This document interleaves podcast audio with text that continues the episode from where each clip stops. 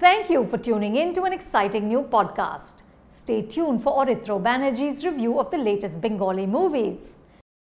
Hello welcome to film companion local আমি অরিত্র এখন আমরা কথা বলব সৃজিৎ মুখার্জির দশম অবতার নিয়ে যাতে লিড চরিত্রে রয়েছে প্রসেনজিৎ চট্টোপাধ্যায়, অনির্বাণ ভট্টাচার্য, জয়া আহসান এবং যিশু সেনগুপ্ত তো এই ছবিটা বেসিক্যালি একটা buddy cop movie plus thriller এই জনরার মধ্যে পড়ছে তো এখানে আমরা দেখতে পাচ্ছি প্রবীর এবং পোদ্দার, তারা দুজন একসাথে আসছে এবং একটি সিরিয়াল কিলার রয়েছে যে কলকাতায় বিভিন্ন খুন করছে এবং প্রতিটা খুনের সাথে বিষ্ণুর যে দশ অবতার আছে, তার সাথে একটা কানেকশন আছে। তো আদেও কি এই দুজন পুলিশ অফিসার মিলে এই সিরিয়াল কিলারকে ধরতে পারবে?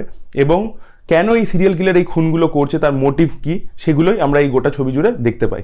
এবার চলে আসব ছবির পজিটিভ দিক এবং নেগেটিভ দিকে। তো ছবির প্রথম পজিটিভ দিক হচ্ছে এই বাডি কপ এলিমেন্টটা তো দেখুন, আপনারা নিশ্চয়ই ছবি দেখেছেন রাশ আওয়ার তারপর লিথল ওয়েপেন্স ব্যাড বয়েজ তো ওখানে দুটো কপের মধ্যে যে কেমিস্ট্রিটা সেটা মানে তার মধ্যে নানান রকম অ্যাঙ্গেল থাকে। কমেডি থাকে, কখনো তাদের মধ্যে ঝগড়া হয়, ঠিক আছে? তারপরে সিনিয়র জুনিয়র একটা ব্যাপার থাকে। এই যে ব্যাপারগুলো, এই দিকগুলোকে এক্সপ্লোর করা হয়, এই যে ছবিগুলোর এক্সাম্পল দিলাম প্রতিটাতেই সেম জিনিস এখানেও আপনারা দেখতে পাবেন। তো এই যে বাডি কফ ফ্যাক্টরটা সেটা খুব দারুণভাবে সৃজিৎ মুখার্জি এখানে এই ছবির মধ্যে এক্সপ্লোর করেছেন। এই প্রবীর পোদ্দারের মধ্যে কেমিস্ট্রিটা দারুণভাবে ওয়ার্ক করে। বিভিন্ন শেডস আমরা তার মধ্যে দেখতে পাই। ইমোশনাল শেড থেকে শুরু করে কমিক পাঞ্চ লাইন থেকে শুরু করে এবং সেটা খুব দারুণভাবে ওয়ার্ক করে। এটা ছিল প্রথম পজিটিভ দ্বিতীয় যে জিনিসটার ব্যাপার বলতেই হবে, যেটা খুবই ভালোভাবে ওয়ার্ক করেছে এই ছবিটার ক্ষেত্রে, সেটা হচ্ছে পাঞ্চ লাইন তো Srijit Mukherji is always known for is good punch lines তো এই ছবি জুড়ে দারুণ কিছু পাঞ্চ লাইন রয়েছে, কিছু ডাবল মিনিং রয়েছে, কিছু কমিক রয়েছে, কিছু লেয়ার্ড রয়েছে, নানান রকমের পাঞ্চ লাইন আমরা গোটা সিনেমা জুড়ে পাই এবং প্রতিটা পাঞ্চ লাইনে দারুণভাবে ওয়ার্ক করে। এবং এই পাঞ্চ লাইনগুলো পরে খুব আইকনিক হয়ে যাবে। আমরা দেখি সেই পাঁচ লাইনগুলো বেঁচে থাকে, যেগুলোতে ফেসবুকে মিমস হয় ইত্যাদি হয়, তো সেটা এই লাইন্সগুলোর ক্ষেত্রেও হতে চলেছে। তৃতীয় জিনিসটা আমার দারুণ লেগেছে এই ছবিটার ক্ষেত্রে, সেটা হচ্ছে এই ছবির সিনেমাটোগ্রাফি যেটা করেছেন সৌমিক হালদার, যেটা দারুণ হয়েছে। বাংলা সিনেমার ক্ষেত্রে অল্প বাজেটে কাজ হয় এবং অল্প দিনে কাজ হয়, তার মধ্যে এরকম লেভেলের সিনেমাটোগ্রাফি সেটা দারুণ। তিনটে জিনিসের কথা বলব পার্টিকুলার সিনেমাটোগ্রাফির ব্যাপারে, যেটা দারুণভাবে ওয়ার্ক করে এই ছবির মধ্যে। প্রথম হচ্ছে যে ধরনের কালার কম্বিনেশন ইউজ করা হয়েছে প্রতিটা ক্যারেক্টারকে বোঝাবার জন্য এবং একটা চে সিকোয়েন্স রয়েছে, যেখানে একটা ওয়ান টেক সিকোয়েন্স রয়েছে, যেটা দারুণভাবে করা হয়েছে। এই আমরা জানি সৌমিক হালদার মন্দারে একটা দারুণ ওয়ান টেক সিকোয়েন্স করেছিল।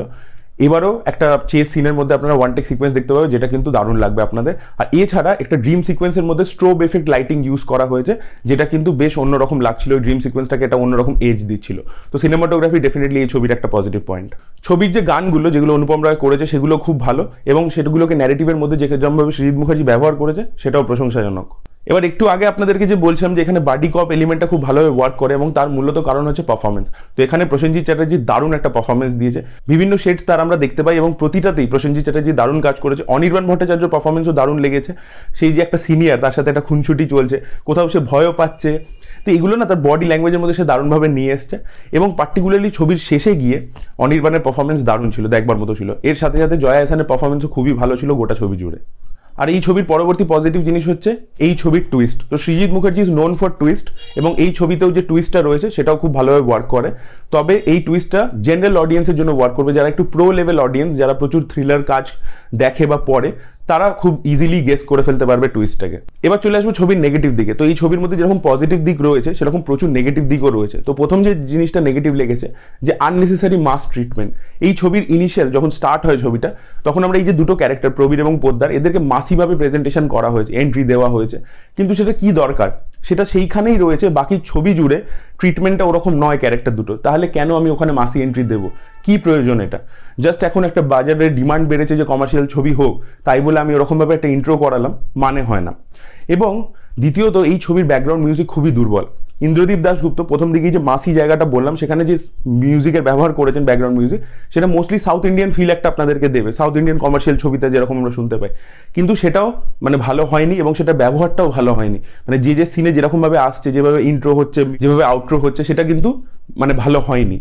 আর একটা টেকনিক্যাল ডিপার্টমেন্টের কথা বলব, যেটা এই ছবির খুবই উইক পয়েন্ট সেটা হচ্ছে এডিটিং ছবিটা প্রচণ্ড বড় হয়ে গেছে, আড়াই ঘণ্টার উপরে ছবি রানিং লেন এবং স্পেশালি সেকেন্ড হাফে অনেকটা ছবিটাকে ড্র্যাক করা হয়েছে, আপনার বোর ফিল করবেন আপনি, তো ছবিটাকে অনেকটা ট্রিম করা যেতে পারত। আর এই ছবির সবচেয়ে দুর্বল দিক হচ্ছে এর থ্রিলার পোর্শনটা as a buddy cop film it is good but as a thriller it is very weak তার কারণ হচ্ছে, এটা একটা হাউডানিট এবং ওয়াইডানিট ফরম্যাটের গল্প।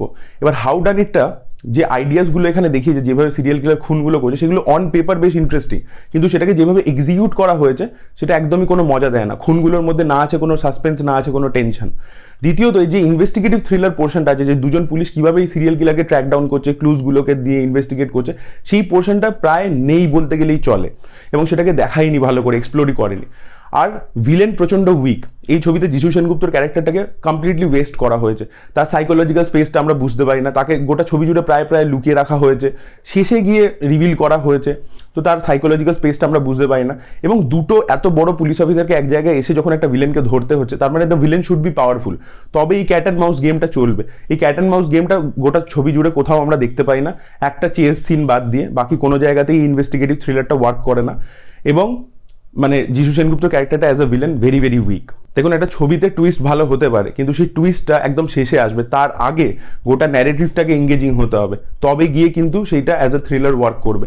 সেই এঙ্গে ন্যারেটিভটা কিন্তু এঙ্গেজিং নয় যথেষ্ট। ওভারঅল মিলিয়ে আমি এটাই বলব যে Dawshom Awbotar works well because of the nostalgia value but as a thriller this is Srijit Mukherji's weakest film that was it guys thank you so much watching this video ভিডিওটা ভালো লেগে থাকলে like করুন share করুন চ্যানেলটিকে subscribe করতে ভুলবেন না। Bye bye Thank you for listening to the Film Companion podcast. Stay tuned for more reviews, interviews, and all that's hot and happening in pop culture and entertainment.